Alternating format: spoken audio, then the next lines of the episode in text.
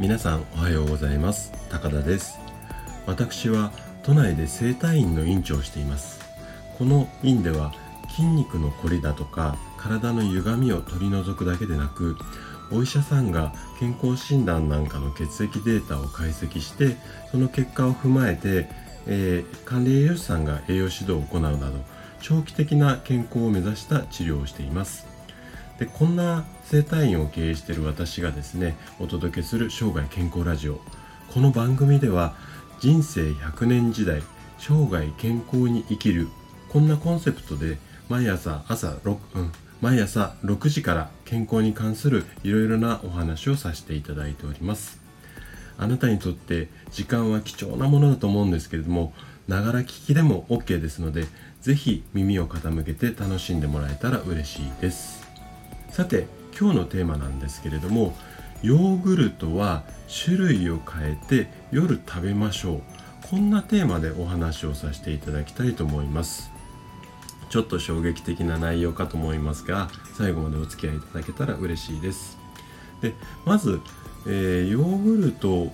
の種類を変えた方がいい理由。こんなお話からさせていただきたいんですけどもなぜヨーグルト変えた方種類変えた方がいいのかなっていうことなんですが、えっと、この理由はですね腸内の細菌に刺激を与えて活発化するからこんな理由になります。ちょっとこれだけだと分かりづらいので詳しく説明をしていきますね。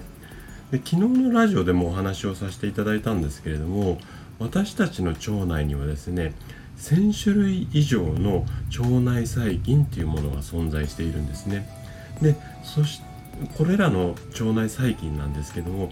毎日のお食事によってその構成っていうのが、うん、変化していくんですよ。でこの、うん、変化する中変化する過程の中で大事になってくるのが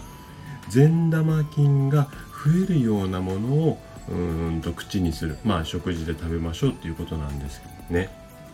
で腸内細菌っていうのはちょっと朝の時間で、あのー、汚い話になったらごめんなさいなんですけどもお通じあの大便とですね一緒に一定量こう外に出てしまうんですよね。なので毎日の食事で補うことっていうのがとっても大切になってくるんですね。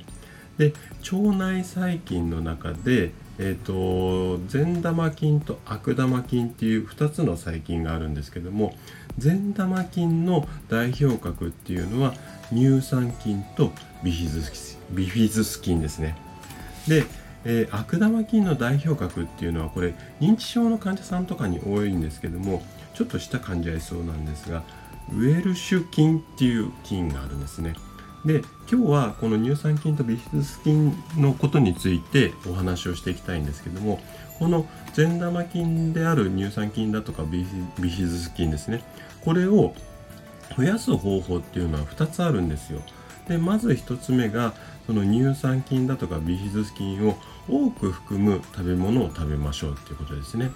で2つ目は腸内細菌の餌となる食物繊維を多く取り入れてくださいっていうことなんですね。で今日はその食物繊維のお話はですねちょっと時間の関係上割愛をしてうんと1番の乳酸菌とビスス菌を多く含む食材を食べる。まあこんなところをいきたいと思うんですけども。で一般的にですね乳酸菌とかビフィズス菌が多く含まれる食材っていうのはまあヨーグルトなんかが代表なんですけどいわゆる発酵食品っていうものなんですね。で発酵食品のうんどんなものがあるかっていうと先ほどのヨーグルトあと納豆あとはそうですねキムチだとかぬか漬けこの辺りがまあ代表的な食べ物ですかね。でこういう発酵食品を食べるとですね乳酸菌やビフィズス菌が増えるだけじゃなくてもともとお腹の中にいるうんと善玉菌、まあ、腸内細菌もですね刺激をされて活性化するんですよね、まあ、要は元気になっていくよっていうことなんですよ。でこの刺激を与えるためには同じ食品を食べ続けるだけでなくて形や種類を変えることが必要なんです。ちょっと表現分かりづらいかもしれないんですけどもヨーグルトだけをずっと食べるっていうよりもヨーグルトも食べたり納豆も食べたりキムチも食べたりこうやって種類を変えてみたりだとか、まあ、ヨーグルトをずっと食べていくのであれば少しこう内容だとか種類を変えていくっていうこんなことが大切になってきたりするんですよね。でそのヨーグルトなんかはですねそのこういろんなメーカーさんから、まあ、スーパー行くともうヨーグルトコーナーがあるぐらいいっぱいあると思うんですけどもパッケージの裏をよく見比べていただくとですね中に入ってる菌っていうのが各メーカーさんによっていろいろ違いがあることがわかるんですね。なのでいろんなメいろんなメーカーさんのものを食べることでいわゆるその菌を刺激して活性化するこんな効果が期待できるんですよ。で次はですね食べる時間についてお話をしていきたいと思うんですけどもこれ結論ですね。ヨーグルトは夜に食べた方がいいんですね。なぜかっていうと腸が一番働くのは夜寝てる時なんですよ。でこの辺りもちょっと詳しく説明していきます。人間の体の中っていうのはいわゆる体内時計、まあ、こんなの聞いたことあると思うんですけど体内時計でこうコントロールいろんな動きがコントロールされてるんですけども一般的な体内時計のリズムっていうのは朝に排泄まあいらないものを外に出すってことを中心にやっていきます。でお昼は食べたもの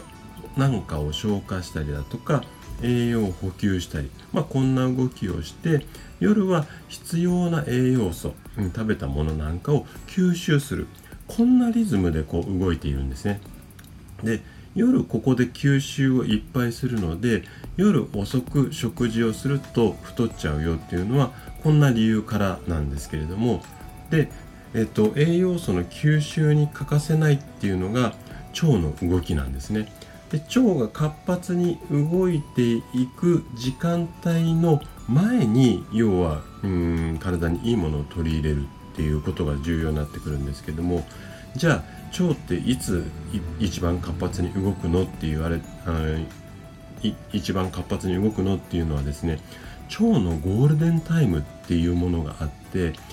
夜の10時からうんと翌朝っていうかまあ深夜の2時ぐらいまで、まあ、22時から26時ぐらいまでと言われています。なので先ほども言った通りこのゴールデンタイムの前にヨーグルトを食べておくと腸内が刺激をされて活発に動くこんな理屈になるんですよ。